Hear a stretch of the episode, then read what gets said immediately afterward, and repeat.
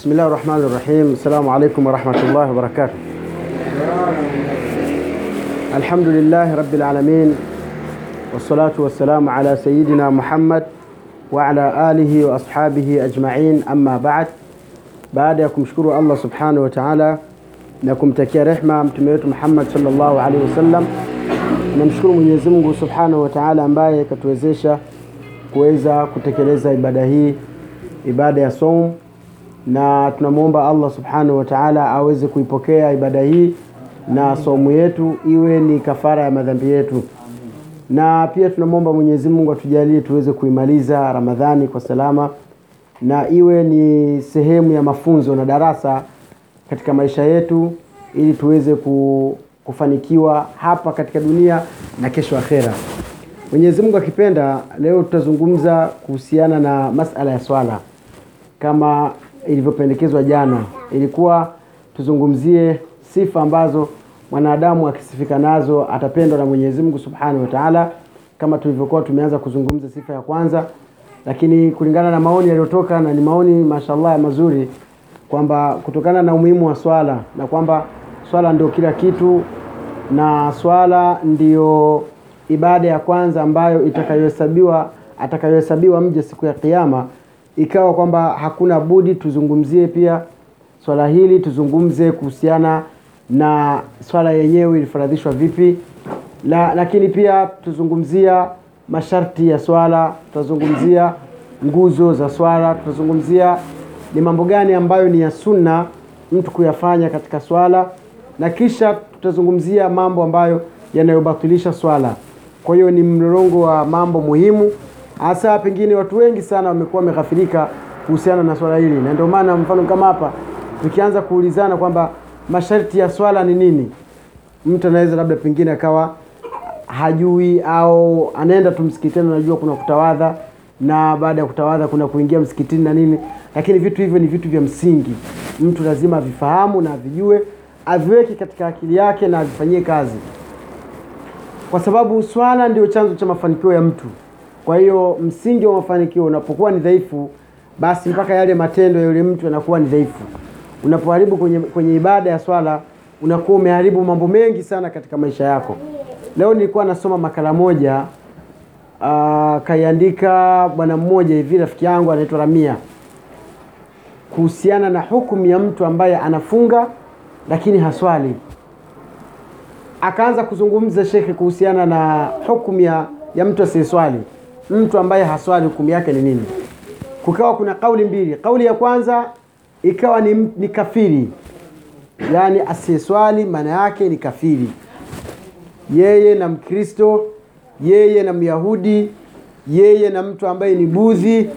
Budhi ni hawa wahindi wahindi wanaoabudu mioto, wengine wanaabudu ng'ombe, hawa wote hawa. Kwa hiyo mtu ambaye anaitwa Khadija, anaitwa Aisha, anaitwa Abubakar, anaitwa Salim, anaitwa nani, lakini haswali, basi hukumu yake ni kafiri. Kauli ya pili ikasema, "Ah, ah, inaangaliwa na ile sababu ya kuto kuswali. Kwa nini yeye haswali? Ima ni kwa sababu ya uvivu au anaacha kuswali kwa sababu ya makusudi. Kwa hiyo kama ni makusudi anakufuru, lakini kama ni kwa sababu ya uvivu, mbona uswali? Ah, nitaanza kesho, nitaanza kesho kutwa, basi huyu haingii katika ukafiri, anakuwa yani anahesabika kwamba ni aswi, amemwasi Mwenyezi Mungu Subhanahu wataala Lakini sasa ukiangalia hii kauli ya pili haina dalili. Sawa jamani? yaani ushahidi wa maneno haya kwamba anakuwa ni asi anakuwa ni hauna dalili. Kauli ambayo ni raji yenye nguvu, mtu asiyeswali maana yake ni kafiri. Zikatolewa dalili na hadithi ambazo ziko wazi. Mwenyezi Mungu Subhanahu wa Ta'ala, kwanza ndani ya Qur'an anasema wama umiru illa liyabudu llah, kwamba wanadamu sisi kuletwa hapa duniani hatukuamrishwa tutafute maisha. Ikawa mtu fikira yake na mawazo yake na nini, kila kitu ni maisha yake na good life, apate maisha bora, maisha mazuri, apate nini, basi Aki- akishapata hivyo vitu anyoshe miguu na afanye mambo yake. Sisi binadamu hatukuamrishwa tulivyoletwa duniani tufanye hivyo. Mwenyezi Mungu Subhanahu wa Ta'ala anataja sababu, anasema wama umiru illa liyabudu llaha, yani watu hawakuamrishwa chochote isipokuwa waje hapa duniani wamwabudu Mwenyezi Mungu Subhanahu wa Ta'ala. na ndio maana mtu swala la kutafuta na nini ni swala la ziada kwamba ili aweze ku, kuimarisha maisha yake na aweze kupata riziki ya kula aweze kusimama na kumwabudu mwenyezi mungu akiwa ameshiba lakini lazima iwe msingi mkubwa ni ibada na ndio maana mtu kama ameoa au mtu hajaoa utafutaji wake ni ibada. Kuilisha familia yake ni ibada. Kila utakachokifanya kwa ajili ya familia ni ibada. Kwa hiyo asili ya mwanadamu kuletwa hapa duniani ni kwa sababu ya kufanya ibada. Na mwenyezi mungu subhanahu wa taala anasema wama umiru illa liyabudu llaha mukhlisina lahu ddin. Hunafaa wayuqimu lsalata wayutu zakata wadhalika dinu lqayim asema wanadamu hawakuletwa hapa duniani isipokuwa wamwabudu mwenyezi mungu subhanahu wa taala. Na zile ibada wakimwabudu mwenyezi mungu wamwabudu kwa ajili ya allah subhanahu wa taala. Yani siwe kwa ajili ya mwenyezi mungu na kwa kutaka radhi na thawabu kutoka kwa allah subhanahu wa taala. Usimridhishe mtu usimfurahishe mtu. Usifanye ibada ili mtu fulani akuone. Usifanye ibada ili ku... Aa, fanya ibada kwa ajili ya kutaka radhi ya mwenyezi mungu subhanahu wa taala. Kisha mwisho akasema wayuqimu swalata na waisimamishe swala. Swala la kusimamisha swala kuna tofauti. Kusimamisha swala na kuswali. Ni vitu viwili tofauti. Mtu anaweza kuwa ana swali lakini hasimamishi swala. Hiyo swala yake ni sifuri. Na kuna mtu sio kuswali tu bali anaisimamisha swala. Bimaana anaiweka kwamba itawale nafsi yake itawale maisha yake. Mambo yake yote yawe ni kwa sababu ya kuswali.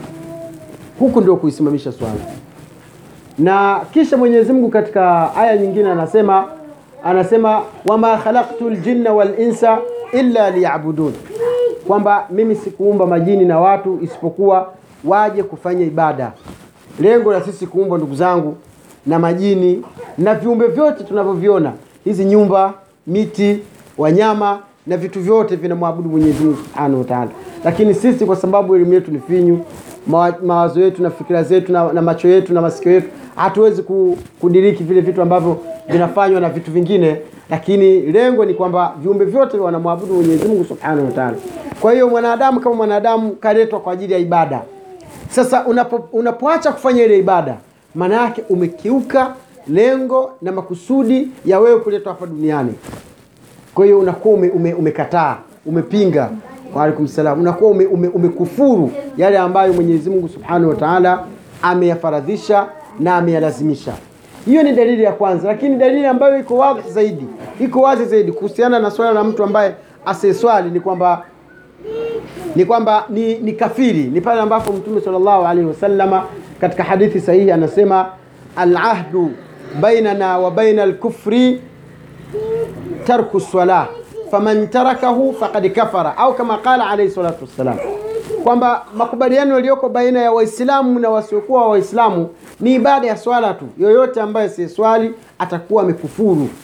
Yoyote asiyeswali atakuwa ni kufuru atakuwa amekufuru. Bimaana ukafiri ndugu zangu ni kupinga yale ambayo mwenyezi mungu subhanahu wa taala kayaamrisha mathalan tunapozungumza kwamba wasiokuwa waislamu ni makafiri kwa nini kwanza wamekataa shahada kwa, wamekataa shahada kwamba mwenyezi mungu sio mmoja na wamemkataa mtume salllahu alehi wasalama kwamba mtume sio mtume wa haki wala sio mtume wa mwenyezi mungu subhanahu wataala inna lillahi wa inna ilaihi rajiun. Hizi ni kawaida jamani tuendelee si ndio? Ah. kwa hiyo unapokataa ibada unakuwa umepinga yale ambayo mwenyezi mungu subhanahu wataala kayaamrisha. Kwa hiyo unakuwa umekufuru. Alkufru maanahu yani kufru maana yake ni kupinga kwa hiyo mtu ambaye labda pengine haswali bimaana amekufuru kwa sababu amepinga na, ku, na kukataa kutekeleza ile ibada ya swala. Ndio maana tukasema kwamba anakuwa amekufuru. Na hii ndio tofauti ya mtu ambaye ni mwislamu na mtu ambaye sio mwislamu mtu ambaye ni mwislamu anaswali. Akiwa tayari ashaitwa mwislamu anatekeleza yale ambayo mwenyezi mungu subhanahu wa taala amemlazimisha na yale ambayo mwenyezi mungu amemwekea kwamba ayafanye kwa hiyo unapokataa kufanya ni kana kwamba wewe umepinga na hautaki na hauko radhi kutekeleza. Kwa hiyo mtume sallallahu alaihi wasallam anasema faman tarakahu faqad kafara. Yoyote ambaye atakayeacha kuswali atakuwa amekufuru yani atakuwa amepinga yale ambayo mwenyezi mungu subhanahu wa taala ameamrisha. Hii ni hadithi ambayo iko wazi kuhusiana na tatizo na dhambi ya mtu ambaye asiyeswali. Kwa hiyo ndugu yangu katika imani, usiwe una, unaonekana kwamba ni Mwislamu, umevaa kofia, umevaa kanzu, umevaa juba, umevaa stara au una, unajulikana kwa, jina, kwa majina mazuri tu, majina safi ambayo ni ya Kiislamu, alafu ukawa huswali, ukawa unategemea kwamba ukifa utaenda kupata mafanikio. Ibada ya swala ni muhimu sana, na hukumu ya mtu asiyeswali ni mtihani mkubwa. Mtume sallallahu alaihi wasallam katika hadithi nyingine anasema assalatu imadu din, swala ndiyo nguzo ambayo inayosimamia dini baada ya shahada mbili. Imadu din, swala ndiyo nguzo ya dini. Faman tarakaha faqad, faqad hadama din, yoyote mwenye kuiacha swala atakuwa ameivunja dini, ameiharibu dini, ameichafua dini.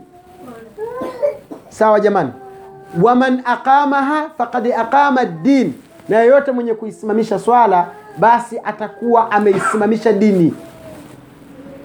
Angalieni maneno ya Mtume sallallahu alaihi wasallam jinsi alivyokuwa wazi kuhusiana na hukumu ya mtu asiyeswali. Bimaana, unapomwona mtu kavunja dini ni pale ambapo anapokuwa amekataa kuswali, na unapomwona mtu kaisimamisha dini ni pale ambapo unapomwona yuko bize wakati ambapo inapoadhiniwa. Wakati wa swala unapofika, basi anakuwa ni mwepesi wa kuitikia huku na huku. Haya ni maneno ya Mtume sallallahu alaihi wasallam ambayo yako wazi kuhusiana na hukumu ya mtu asiyeswali.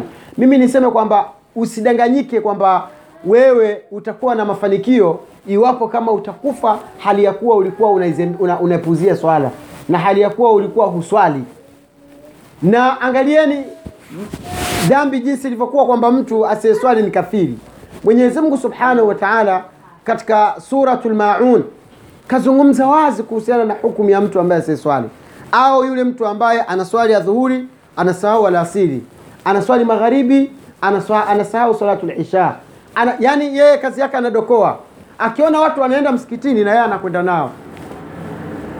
Siku ambayo watu ha, hakupata gari inayokwenda msikitini au hakuona watu wanaenda msikitini, basi unakuta ameghafilika, yupo tu, hajui afanye nini, hajui aache nini. Swala zitampita kama kawaida, siku mbili, siku tatu, ah, nilikuwa nimeghafilika, nitaanza kesho. Mwenyezi Mungu Subhanahu wa Ta'ala anasema ndani ya Qur'an sura ambayo ni maarufu, hakuna mtu asiyeweza kuisoma hapa, labda wachache. Mwenyezi Mungu anasema araaita alladhi yukadhibu biddin fadhalika alladhi yad'u lyatim wala yahuddu ala ta'ami almiskin fawailun lilmusallin alladhina hum an salatihim sahun. Mwisho akamalizia alladhina hum yuraun wa yamnauna almaun. Haya ni maneno ya Mwenyezi Mungu Subhanahu wa Ta'ala yaliyoshuka kwa mtume wetu Muhammad sallallahu alaihi wasallam. Maneno haya wakati yanashuka, maswahaba walikuwa wanashangaa kwamba je, itafikafikaje kwamba mtu asitekeleze ibada na wakati aya na hadithi na maamrisho yote yanaonyesha yana kwamba swala ni lazima. Lakini ni kweli ndio hali ambayo tuliokuwa nayo sisi. Unamkuta mtu yupo tu, subhanallah, yupo lakini hajui kwamba ibada kwake yeye iko vipi.